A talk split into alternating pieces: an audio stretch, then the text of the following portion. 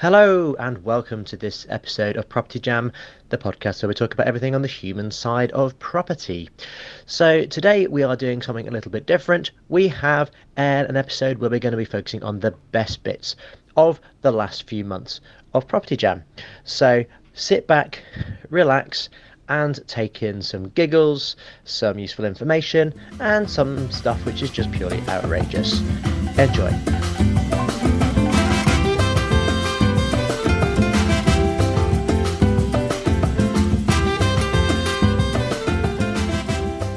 Let's ask the question, Keith. Um, what does the human side of property uh, mean to you? You may have already started to touch on it, but yeah, what um, what officially does it mean to you? It's everything, absolutely everything. I've realised it most in lockdown as well.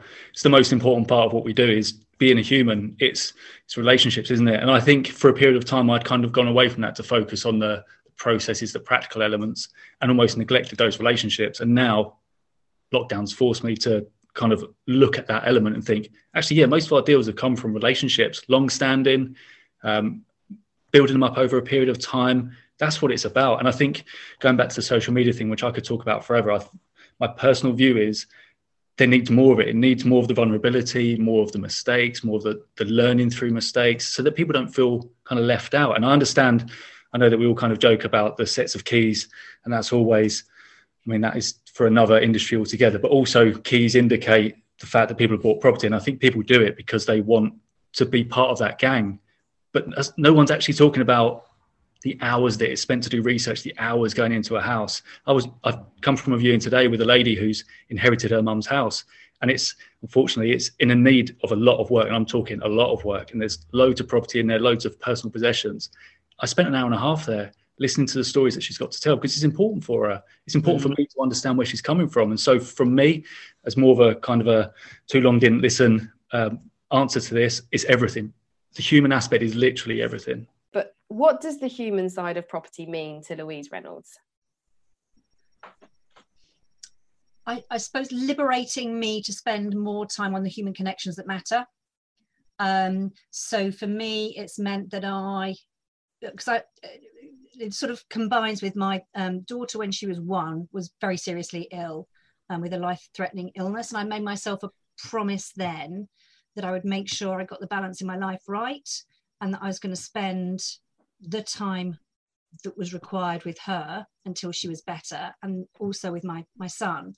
So the human side to me means I was able to fulfill a promise that I made to myself about my family so it's given, it's liberated me to do that. Um, which is quite a profound thing for me because I, you know, I, have done it. I, I honoured that promise to myself. But also, what, what you were saying, Joe, about the property sister community, I think that property for me can represent the best of human nature and the worst of human nature. And um, for me, coming in contact with property sisters, the kind of people that I've got to meet on social media, the connections that I've made through property have been wonderful. And I've um, you know found some genuine friendships through property as well. So it's not just my family it's also the great friendships. But it's it's also um, I think emblematic of human nature in itself there are also some bad people out there and i'm quite a skeptical person so in many respects i suppose i've not got sucked into some of the stuff that i know some people have so the human side of property for me is the best and the worst of mankind, I think. Well, so business and bed partner, have you sort of like gone in the whole shaboot? Wow, that's commitment. Yeah. yeah. yeah. Well, we were bed before business. Right. Yeah, so we, we come into property together. Um, yeah. yeah, he's he, he can be my ace card because he's a builder. So oh, yeah, wow. he, really has his uses. he's worth holding on to. if in doubt, bed the builder. That's right. That's a second strategy. Yeah. Always been my theory. right. Okay, so, so, so Fizzy Fridays and bed the builder. That's what I'm about today. Yeah. And that's it. Uh, that's it. So not. You don't need much more. Well, we know what the title of your episode's going to be then. Just thought we might ask Harry the, the, the main question of why he's here. Uh, so, you know, what what does the human side of property look like to you, Harry? So I knew he was going to obviously like ask me this question, and as a long time listener, uh, you've had a lot of responses, and I didn't really, I never really thought of it before. But actually, like our whole business is because we didn't feel that any other agent had like a human side to it. It was all just very much like this is a process, this is the system, this is how we do this specific thing. Whereas when we started student housing, we wanted to be like, like actually, do you know what? We care about the people that live there, and we get it. Like if you're a student and you have no internet, like that's on us. Like we have to get that sorted for you because it's in 2020 just as important as hot water or TV working or whatever it is. Um, so for us, it's more about how you respect and treat your tenants and then gain that reputation of like somebody that cares and actually essentially just gives a shit about the people that live in the houses that you look after and you own. And I think that so many people are so like profit driven and they're so like my return on investment has to be this and i'm going to buy a cheaper door lock because i can save £2.50 here. But actually a lot of people don't think about like the tenant experience. And i know that when we design houses and when we're refurbishing houses we're doing the things like right okay think of like your typical tenant. If they're getting ready in the morning they're going to want to blow dry their hair. And what do you want to do when you're blow drying your hair? You're you're uh, doing it next to a mirror that means i need to have a plug socket next to a mirror or if i'm going to charge my phone it needs to be to the bed. So it's like all those little things that you do are essentially the human side of it because whilst anybody can kind of just refurb a house and just say that's a lovely house it's got a nice non-high gloss white kitchen um, i'm going to let it now i think it's that deeper delve into it that actually how are the people going to use this space? And when they are using it how am i going to help them during their tenancy? Because essentially anyone can just provide a property to someone. It takes a little bit more to sort of see that human aspect of it and say actually i care about your experience here and actually i want you to have a good experience in this property and and um, so in terms of kind of your stress levels, how, how good is your builder?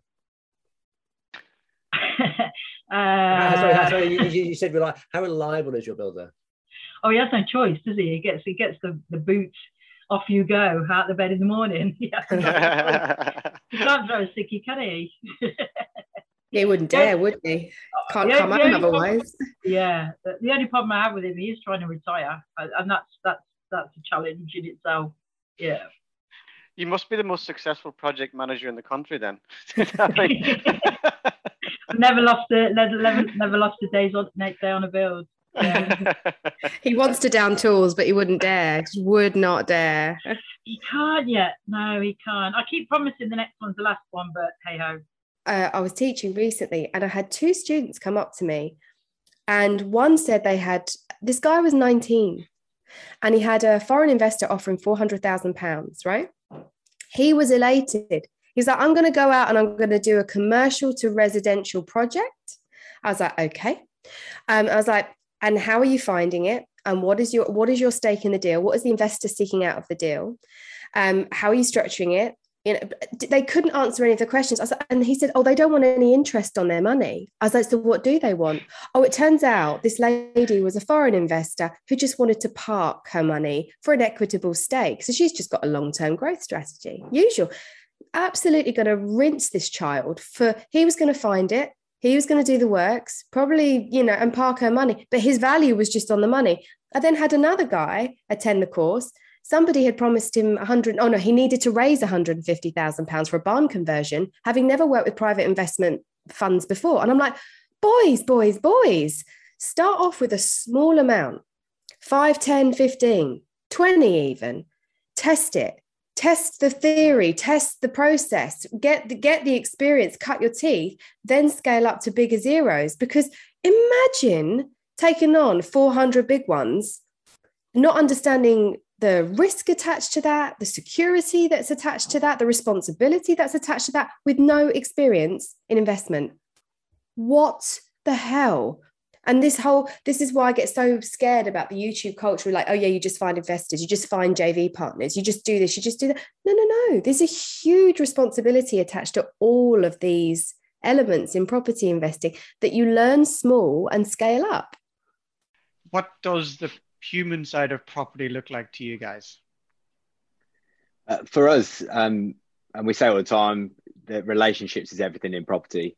Uh, so it's actually talking to someone, whether that's physically or over the phone, but just having a conversation with people and actually talking to people. So for us in developments, especially, there's so many like power team members, and we use a commercial power team uh, term here. But you've got your builders, your solicitors, your architects, planning consultants, um, accountants, uh, JV partners, um, the list goes on. But if you're not talking to them and it's all just emails, there's just no rapport on on um, on emails or anything like that. So picking up the phone, talking to people, talking it through, being on site, uh, seeing people, seeing the lender, uh, just having a conversation with someone is is mo- really really important um, for relationship building because later on you never know when to need that person again. So you've got to always interact with them uh, and talk. And I know Andy talks about relationships in, in property as well. Um, not I think they're everything. That yeah, but I, I think it's, in business as a rule, it's everything, isn't it? It's, it's not just it's not just property. It's in you know the, the stronger your relationships are, and the stronger the human side, as you guys call it, is. Then the stronger everything's going to be. There, your pipeline of deals, your you know the, your access to funds, and all that kind of thing. Now, you know, um, Niall and Joe have been on the, the fitness groups that we do, which are nothing to do with property, but you know we we all know each other, and we all you know it spurs into other things that we all do together, and it's all part of the same thing, isn't it? Do you know, I was teaching a kid at the weekend and his granddad was an HMO officer. And it occurred to me, we've never really spoken to anyone from the council. Like, we've not had a planning officer on the podcast. We've not had an HMO officer. And I want to know what their life is like. like, what do you see? How do you cope? Like, yeah. You, probably need an ex um, HMO yeah. officer. You probably can't yeah. have a current one. They won't be able to speak freely. Yeah, yeah. Really you want good point mean, you describe buy-to-lets as vanilla, but yeah, planning and officers and um, licensing very dull grey, without a doubt. definitely, definitely. Like, yeah, that's it'll be interesting. We'll see what we can find, listeners. We'll see what we can find. But on this high, glad I didn't get planning though. Planning. Uh, I'll take licensing a, bit more than planning at the moment. I'm, I'm, I'm a, yeah, I'm in a legal appeal. So, um, oh, yeah, right. So there might have been some explicitives. Um, the actual title of the town of Grimsby is Great Grimsby. Not many people know that, but I, I like to tell people that I am putting the great back into Grimsby. Oh my God, Ben, that's so good. um, just really now, I, I just want everybody to get that opportunity to buy their first home. So our slogan is you can buy your first home, even though a million reasons why it is so hard. But we have a very positive outlook. And I, even through the worst dark, dark days of the of the COVID awful days, I really woke up every morning thinking, it's okay. We've just got to battle on and help as many people as we possibly can. Mm. That's what I try and that's what I try and do, particularly with guys. We're we're kind of more more so than not ego led and kind of it's like I've got this, it's cool. I'll figure this out. And um, it's actually it's, it's really it's really nice if you can be vulnerable to know that you don't have enough, you don't have all the answers. It's like yeah. cool. Even just sometimes getting stuff out your head is is just just talking at something. Um, I always say as a as a coach, if I'm if I'm nothing else, I'm just a lamppost for someone. So I shine a light on them and they could just talk at me, and that's cool. Oh, I love that. Oh. Uh, you probably don't know, Joe, but I was a musician in a former life. Um, so oh. I and when I was 11, I'm just trying to put myself back in my shoes when I was 11, because at that age, I was still, it's still a choir boy, still a chorister. My balls had my balls hadn't dropped. You know, my view on um, music kind of was very classical. I was just about going into jazz. Um, I hadn't really dived into the world of pop and rock, all that kind of stuff. My, my musical taste had been very much blinkered by my parents who very much into classical music and obviously going to sing a cathedral seven days, well, eight times a week, six days a week. God, was, you were um, cool. I know, I know. Look at me now. Um, Not a lot to change. Little changes, yes. Um, His balls still haven't dropped. We're all waiting. yeah. Yeah, I'd agree quite... with that. And, and on the other side of it as well. So you've got our side of things, which is the whole producing something that, you know, is competitive and profitable and sustainable. But then on the mm-hmm. other side of things is that, well, how much is there a sustainable need for what it is that you're providing? Because and I think if you're looking at the housing market and you're looking at the current economy, what the HMO and the co-living units are, uh, they're filling a massive gap. So it's where you know th- th- there is such a need for this supply because the demand for that in-between housing has never been greater. Because if you think about the younger demographic of a, of a co-living market, you've got the, the the kid that comes out of university and will probably stay at home with mum and dad for a few years, but then they kind of hit like 25 and they don't want to be at home anymore. They want their independence, but they cannot afford to, you know, buy somewhere for themselves. And, you know, they can't rent on their own either because rents are crazy for single units. So this need for a high-end sort of private sort of luxury space that is just your own whilst you get your life together and eventually then fly onto something like you produce it's that in between market that is still just so emerging so you know new but also so necessary. Yeah. what does the human side of property look like to you? Yeah that's a great question and i think it's twofold. One i think it's it's the fact that you know when if you think about any aspect of property um, whether it's the finding of the property whether it's the funding of the property whether you're doing properties up whether you're selling them or keeping them in the end, this is all built through teamwork. And the best way to enjoy that is to recognize it's not a DIY activity. And a lot of people come into property with that kind of DIY mentality. I think I should do it myself to save cost. Absolutely. But my experience is if you engage with not just professionals, but like minded people in communities, and what I've found in property more than anything else actually is the community spirit for people wanting to share something they've done for no benefit, not like doing your homework when you had your hand over so you couldn't see. Yeah, none of that stuff. It's genuine open sharing without trying to reciprocate in money terms. And I think it's only the that community and also I would say the SSAS community that we built uh, over 4,000 strong now, people meeting, talking about their pensions. Can you believe it? It's weird. Yeah. Um, but then my provider, um, it's her company, and I know know her really well. And she said, "What I really want to get into is children's homes." And I said, "Yeah, I'll be bang up for that." So the the Yardley Acocks Green thing is this one we're just about to buy is going to be a children's home, and um, that really resonates with me um, because I I love kids. I've got six nephews and a niece who I absolutely love spending time with. I want children of my own in the future. And I've always just got on well with um, kids when I was younger and um, kids of friends and that kind of thing. I just enjoy their company. So to be able to combine that with a property strategy where all I'm doing is providing the bricks and mortar, but it's it's um, as something that I can invest in emotionally. So I want to make sure that these houses are brilliant, and I know that the housing provider will bring a brilliant um, element of care to it. So she'll sort out all the staffing and everything. Um, and all I really need to do is, is find the house, but I want to do it because I want to help as many kids in Birmingham as I possibly can um, with a sense of stability. And if they have that level of that high level of care as well, then hopefully they'll live in my house for a long time. And that's going to be part of their development and maybe their rehabilitation for want of a better expression, again. And although I'll never meet them, um, I still know that I've been part of that process, and that will mean a lot to me. Oh, so that pretty much answers the question then, without even asking it. About the human side. Yeah, so the human yeah. side of property means to yeah. you. Yeah, sorry, I jumped the gun. I was too excited. And it's uh, what does the human side of property mean to you? The human side of property is is that this is going to be the biggest thing that you are ever going to buy in your entire life. And as I've said when I was explaining about why I feel that first time buyer and property is in my DNA, you have to have that gut feeling. And that is a very human feeling.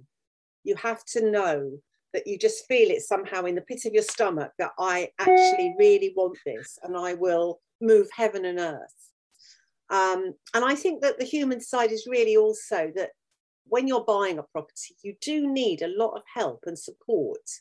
And I think people should remember that, that they don't just give you a load of legal jargon and expect you to understand it. I hope, and I really do hope, that people that are talking to first time buyers, particularly, um, give them simple guide guidance and also simple information that they can process without being totally confused. And that was that. Thank you for listening, and we really look forward to seeing you in our next episode of Property Jam.